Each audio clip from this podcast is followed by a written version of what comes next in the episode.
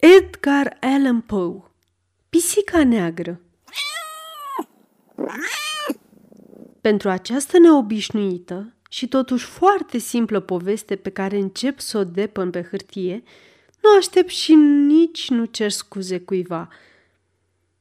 Nebun aș fi să o fac într-adevăr în împrejurări, când până și simțirea se îndoiește de ea însăși. Și totuși nu sunt nebun și sigur sunt că nici nu am visat. Dar mâine voi sfârși cu viața, iar azi vreau să-mi ușurez sufletul și tot ce mai doresc e să înfățișez deschis, pe scurt și fără comentarii, un șir de întâmplări obișnuite. Obișnuite, da, dar care prin urmările lor m-au îngrozit, m-au torturat, m-au nimicit. Nu voi încerca să le explic, căci pentru mine au însemnat doar groază, chiar dacă alții le vor socoti ciudățenii și nu întâmplări teribile. Și poate că se va găsi un creier care ar putea să desprindă, din nălucirea mea, întâmplarea obișnuită. Un creier mult mai calm, mai logic și mai puțin înfierbântat decât al meu și care, pătrunzând în faptele cu atâta spaimă de mine povestite, să vadă doar înlănțuiri firești de cauze și de efecte. De mic copil, m-am deosebit de ceilalți copii prin firea mea blajină și cu minte. Era atât de cunoscută bunătatea mea încât, ades, colegii mă bat jocoreau. Țineam nespus la animale și bunii mei părinți mă răsfățau, dându-mi mereu astfel de prieteni. Cu ei îmi plăcea să-mi petrec tot timpul și nu era mai fericit decât atunci când îmi hrăneam și îmi mângâiam animalele. Această slăbiciune s-a accentuat cu vârsta și ajungând un om în toată firea, găseam în ea prilej de mulțumire. Cei ce au iubit vreodată un câine credincios, isteț, nici nu mai au nevoie să li se explice natura sau intensitatea plăcerii sufletești ce o încercam. În dragostea dezinteresată, altruista unui animal, e o undă ce ajunge drept în inima celor ce au avut trista posibilitate să cunoască prietenia meschină și atașamentul schimbător al omului. M-am însurat de timpuriu și m-am bucurat nespus când am înțeles că soția mea avea o fire asemănătoare. Știind ce mult țineam la animale, ea nu pierdea niciun prilej să-mi dăruiască cele mai drăgălașe exemplare.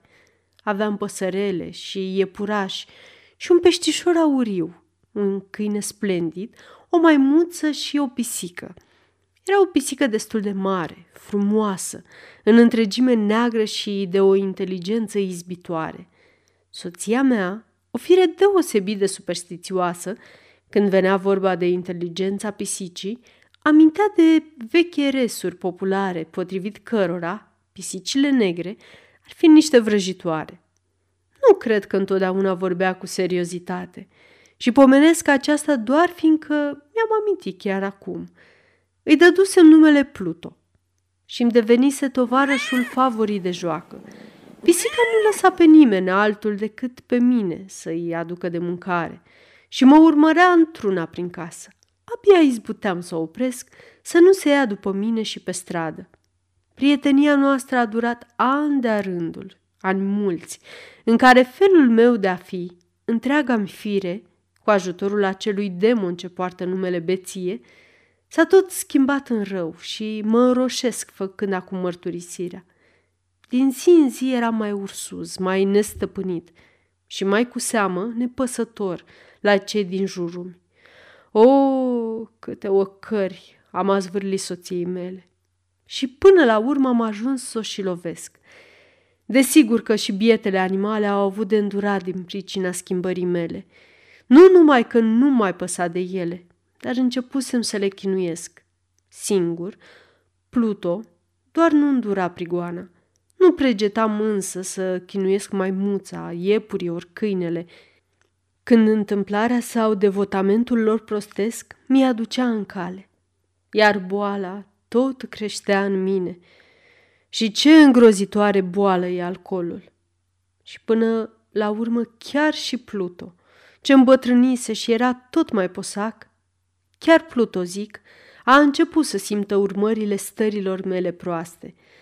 Odată, într-un miez de noapte, pe când mă întorceam beat spre casă din hoinărelile mele prin oraș, mi s-a părut că pisica se ferea să-mi iasă în cale. Am vrut să o iau în brațe când, temându-se, cred că am să o lovesc, și-a înfipt, dar nu prea tare, dinții în mâna mea. Pe dată m-a cuprins o furie drăcească, n-am mai știut ce fac. Era ca și cum sufletul mi se ridicase zburând din trup și o răutate diavolească, întărită de băutură, împătrunsese orice fibră. Am tras briceagul din buzunar, l-am deschis și, apucând de beregată bietul animal, am apăsat cu hotărâre, scoțându-i un ochi din orbită. Roșesc. Mă îngrozesc și mă cutremur acum când destăinuiesc hârtiei groaznic am cruzime. Aceasta este o înregistrare Cărțiaudio.eu. Pentru mai multe informații sau dacă dorești să te oferi voluntar, vizitează www.cărțiaudio.eu. Toate înregistrările Cărțiaudio.eu sunt din domeniu public. Când odată cu dimineața cea limpede mi-a revenit și judecata, când aburul nocturnelor urgii s-a risipit, am încercat un sentiment de groază și de remușcare la gândul nelegiuirii fără seamăn pe care o săvârșisem. Oh, dar era un sentiment plăpând și îndoielnic, care nu mi-atingea sufletul. M-am pogorât din nou în iadul alcoolului și am înecat curând, în băutură, chiar amintirea faptei săvârșite. Cu încetul pisica s-a însănătoșit. Orbita rănită avea cei drept o înfățișare fioroasă, dar se părea că animalul nu mai suferea deloc. Umbla ca de obicei prin toată casa, dar, cum era de așteptat, fugea de apropierea mea înspăimântată. Îmi mai rămăsese destul din vechea afecțiune ca să fiu, la început, cam supărat pentru această răceală din partea unei creaturi care ținuse înainte atât de mult la mine. Cu vremea însă, supărarea s-a schimbat în mânie nestăpânită. Și atunci, ca să mă pierd cu totul și fără nădejde de revenire, mă învălui suflarea rece a perversității. E o noțiune de care filozofia noastră nu ține seamă deloc.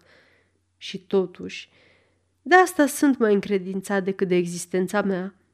Unul din impulsurile primare ale inimii omenești este perversitatea, acea facultate sau simțământ primar de nepătruns ce poate da un sens ființei omului.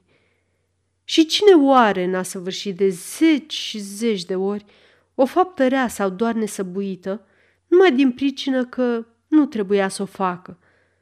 Și nu se află oare în noi pornirea neînfrânată, chiar și în judecata cea mai dreaptă de a încălca orice se cheamă lege numai din pricină că știm că ni oprit?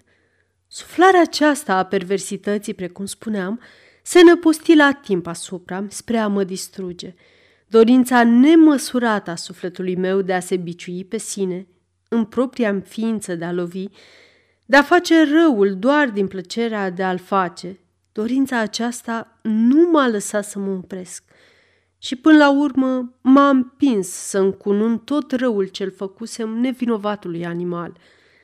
Într-o dimineață i-am petrecut cu sânge rece un laț în jurul gâtului și l-am spânzurat de un copac. Îl spânzuram și lacrimile încurgeau și roaie. Și în inima amară, remușcarea mă chinuia. L-am spânzurat din pricină că mă iubise, din pricină că nu-mi făcuse niciun rău. L-am spânzurat din pricină că făptuiam astfel un păcat, păcat de moarte, ce mi-a amenințat sufletul nemuritor. Îl amenința atât de greu încât îl scotea, dacă se poate spune, chiar dincolo de granița milostivirii nesfârșite a celui mai îndurător și a celui mai teribil Dumnezeu. În noaptea zilei, când am săvârșit nelegiuirea, am fost trezit din somn în strigăte de foc. Perdelele de lângă pat erau în flăcări, ardea întreaga casă. Abia am reușit, soția mea, un servitor și cu mine, să ne salvăm din mijlocul flăcărilor. Tot ceea ce aveam a fost mistuit de foc. Iar eu mă alegeam decât cu resemnare deznădăjduită. Nu vreau și ar fi o slăbiciune din parte. să caut o legătură de la efect la cauză între nenorocirea petrecută și atrocitatea pe care o săvârșisem. Dar cum m-am hotărât să redau aici doar recea min lănțuirea faptelor, nu vreau să las nelămurit niciun amănunt. În ziua ce a urmat focului am scormonit printre ruine. Toate zidurile se prăbușiseră, doar unul rămăsese în picioare. Era un perete despărțitor, nu prea gros, aflat în mijlocul încăperii și chiar de el fusese rezemat patul meu. Focul nu stricase tencuiala și pricina am atribuit-o zugrăvelii proaspete. Am văzut că se adunase acolo o ceată de oameni și parcă unii cercetau o anumită parte a peretelui cu stăruință și încordare. Am auzit parcă rostindu-se vorbele bizar, ciudat și altele asemănătoare. Apropiindu-mă, am văzut, parcă sculptat în basorelief, pe suprafața albă, conturul unei gigantice pisici. Imaginea era uluitor de clară, iar în jurul gâtului avea un ștreang. În fața acestui strigoi, căci altfel nu puteam să-l socotesc, uimirea și spaima m-au făcut să-mi pieră suflarea, dar judecata mea a venit până la urmă în ajutor. Mi-am amintit că spânzurasem animalul într-o grădină de lângă casă. Când focul a izbucnit, mulțimea a dat năvală în grădină și poate că vreunul o fi tăiat frânghia și o fi aruncat pisica printr-o fereastră în odaia mea. O fi făcut-o, mi-am zis eu, ca să mă trezească din somn. Când zidurile s-au prăbușit, sărmana victima a cruzimii mele a fost strivită de zidul proaspăt încuit, iar varul și focul, precum și amoniacul aflat în leșul animalului, au imprimat imaginea așa cum apărea. Dacă a fost așa ușor să-mi liniștesc în felul acesta și rațiunea, și poate și conștiința, uluitorul fapt n-a încetat să-mi tortureze imaginația. Luni întregi fantoma pisicii m-a urmărit și în suflet mi-a pătruns o umbră care părea să fie, dar nu era chiar remușcarea – cu vremea a început să-mi pară rău de moartea animalului și m-am apucat să caut prin jurul meu, în crâșmele infecte prin care îmi petreceam zilele, o pisică să-i semene oarecum, cu care să o înlocuiesc.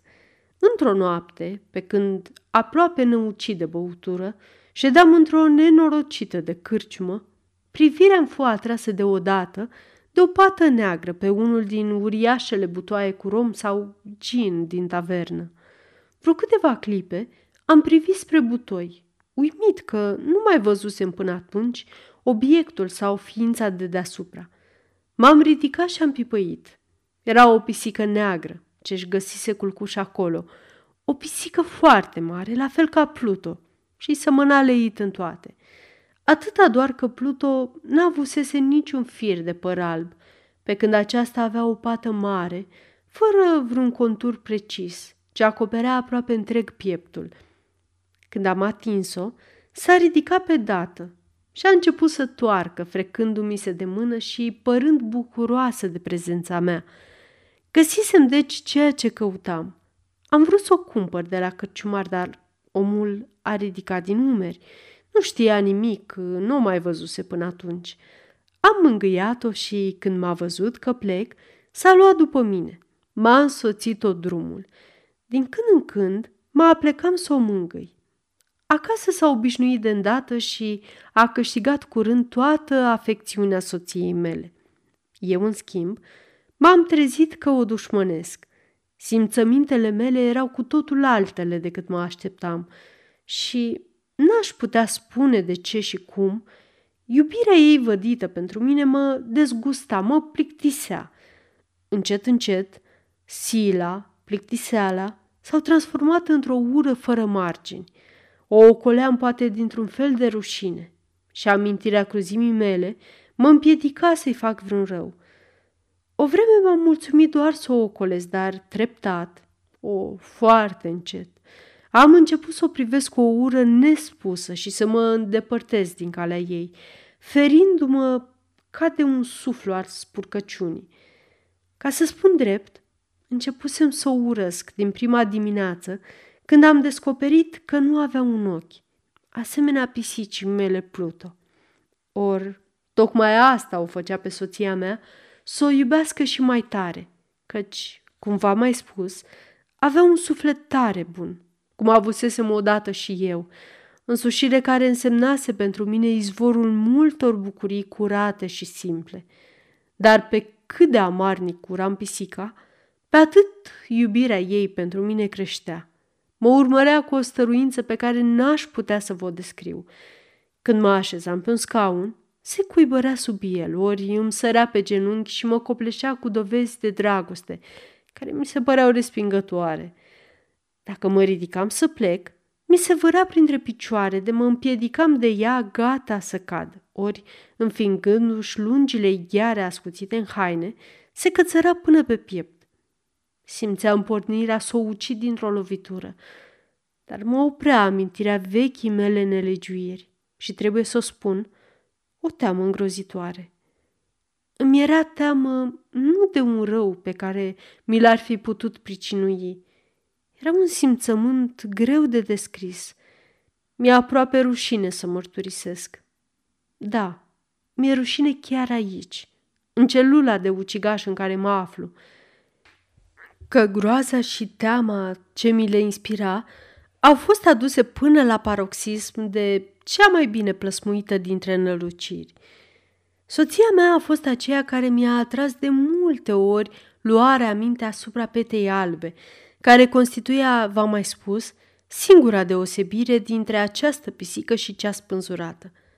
La început, pata cea albă n-avea vreo formă anume, dar, cu încetul, prin prefacere aproape nesimțite, pe care le-am socotit multă vreme ca fiind curată închipuire, prinse un contur precis. Era imaginea unui lucru pe care mă înfior chiar să-l rostesc. Și aici, se află pricina urii și fricii mele, ca și dorința de a scăpa, de a-și fi îndrăznit de acest monstru. Era imaginea, spuneam, a unui lucru hidos, îngrozitor, imaginea unei spânzurători. O, ce lugrubu și teribil instrument de groază și de crimă, de agonie și de moarte. Eram acum mai nenorocit decât întreaga lumii întregi nenorocire – un animal pe al cărui semăn îl ucisesem cu dispreț. Un animal mă tortura pe mine, pe mine, om făcut după chipul și asemănarea lui Dumnezeu. Mă tortura cumplit. Dar vai, zilele și nopțile veneau și treceau și eu nu mai știam ce-i binecuvântarea tihnei. Cât era ziua de mare, pisica nu mă părăsea nicio clipă. Iar noaptea mă trezeam speriat din vise înspăimântătoare ca să simt lângă obrazul meu suflarea înfierbântată a pisicii și greutatea ei imensă, coșmar ce se întrupase și nu puteam să-l scutur de pe mine, apăsându-mă veșnic pe inimă. Împovărate de atâta chinuiri, firavele rămășițe ale părții bune din mine s-au năruit. Mi-a rămas tovarăș doar gândul rău – gândul cel mai întunecat și mai josnic. Obișnuita mea stare de iritare se prefăcea în ură față de toți și de toate. Și în mereu mai desele, mai nestăpânitele crize de furie, în care mă aruncam orbește. De cele mai multe ori, sărmana mea soție era, vai, cel mai răbdător și mai resemnat martir. Și iată că a venit ziua când am intrat împreună cu soția mea în beciul locuinței dărăpânate unde ne împinsese sărăcia. Pisica mă urma în timp ce coboram pe scară. Mă împiedicam de ea, mai, mai să cad și mă scotea din minți. Furia m-a făcut să uite copilăreasca teamă ce mă învlănțuia. Și atunci am ridicat toporul și am repezit o lovitură ce ar fi ucis-o firește, dar fi nimerit unde țintisem. Dar brațul fu oprit de mâna soaței mele – Prins de o furie diavolească, mi-am smuls mâna din strânsoare și am izbit cu toporul drept în creștetul soției mele. Ca fulgerata a căzut jos. Nici n-a gemut măcar. Odată hidoasa crimă înfăptuită, prima mea grijă a fost să ascund cadavrul cât mai bine. Știam că nu-l pot uh, scoate din casă, nici ziua și nici noaptea, fără primejdea de a fi văzut de cineva. Prin minte mi s-au perindat mai multe planuri. Gândeam să tai cadavrul în bucățele și apoi să le ard. Gândeam să-i sap mormântul sub podeaua pivniței. Gândeam să-l zvârl în puțul din grădină sau să-l împachetez ca pe o marfă într-o ladă și apoi să chem un hamal să-l care afară. La urmă însă am găsit cea mai bună soluție. M-am hotărât să-l zidesc în pivniță, așa cum se spune că făceau călugării din evul mediu cu victimele lor. Pivnița era destul de bună pentru această treabă. Zidurile aveau cărămizile prinse neîngrijit, cu o tencuială nouă, care în aerul jilav de acolo nu se întărise bine. Unul dintre ziduri avea o ieșitură, semănând cu un fel de vatră, zidită la fel ca și restul pivniței. Mi-am zis că voi desprinde cu ușurință cărămizile, voi îndesa leșul acolo și voi zidi apoi totul la loc, la fel ca mai înainte, astfel că niciun ochi nu o să descopere vreodată ceva ne la locul lui. Și nu m-am înșelat. Cu o rangă am desprins destul de ușor cărămizile, am așezat cu grijă cadavrul, l-am rezemat de zidul din lăuntru, sprijinit astfel încât să stea în picioare până am durat, încet, întreaga zidărie așa cum fusese la început. M-am îngrijit să cumpăr nisip și var. Am pregătit o tencuială, într totul asemănătoare cu cea veche. Și am tencuit cu grijă noua zidărie. Când am sfârșit, eram mai mulțumit decât se poate spune de treaba făcută. Nimic nu arăta că se lucrase ceva în zidărie. Am măturat atent molozul de pe jos. O ultimă privire de triumf și mi-am zis, măcar aici n-am trudit zadarnic. Întâiul gând, după aceea, a fost să caut animalul ce pricinuise crima, căci hotărâsem în sfârșit să-l ucid.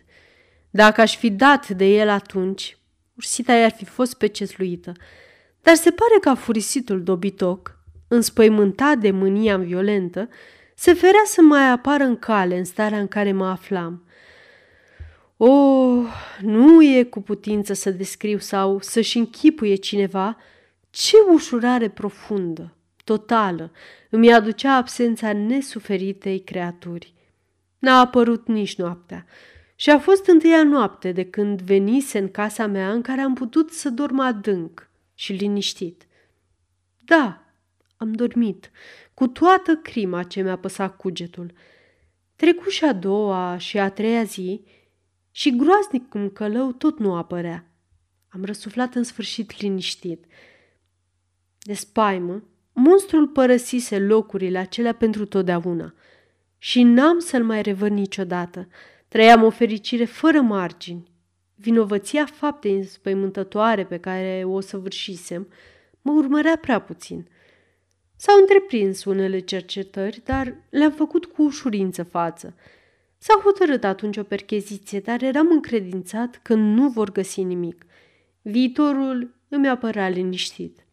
În cea de-a patra zi, câțiva polițiști au intrat pe neașteptate în casă și au început să cerceteze cu deamănuntul fiecare colțișor. Încrezător în taina de nepătruns, nu mă simțeam de fel neliniștit. Polițiștii mi-au cerut să-i însoțesc. Niciun ungher sau colț nu a scăpat necercetat.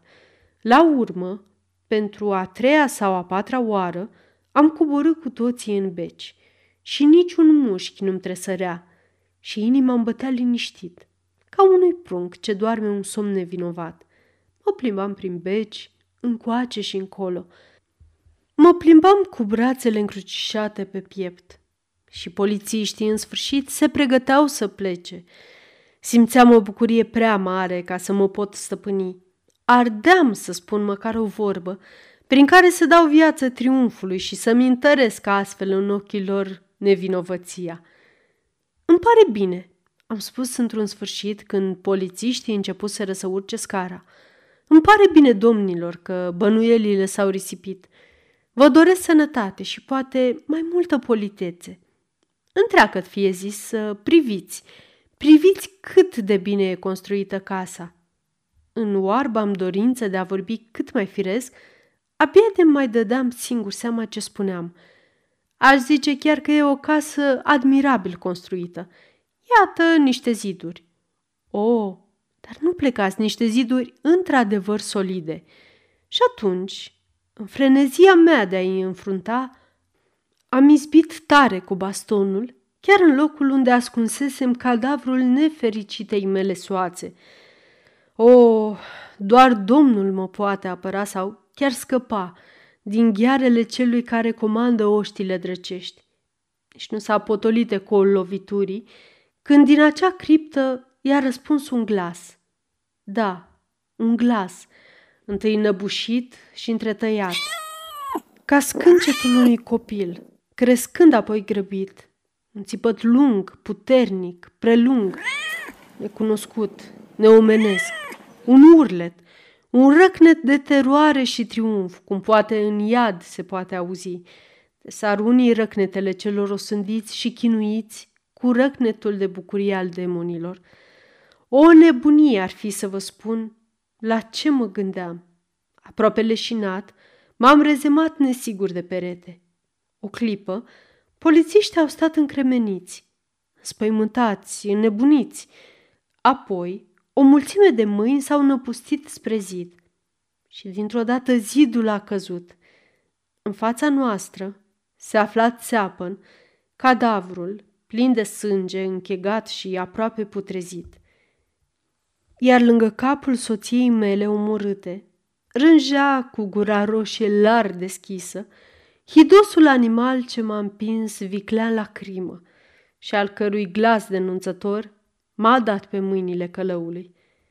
Zidisem și pisica în mormânt. Sfârșit!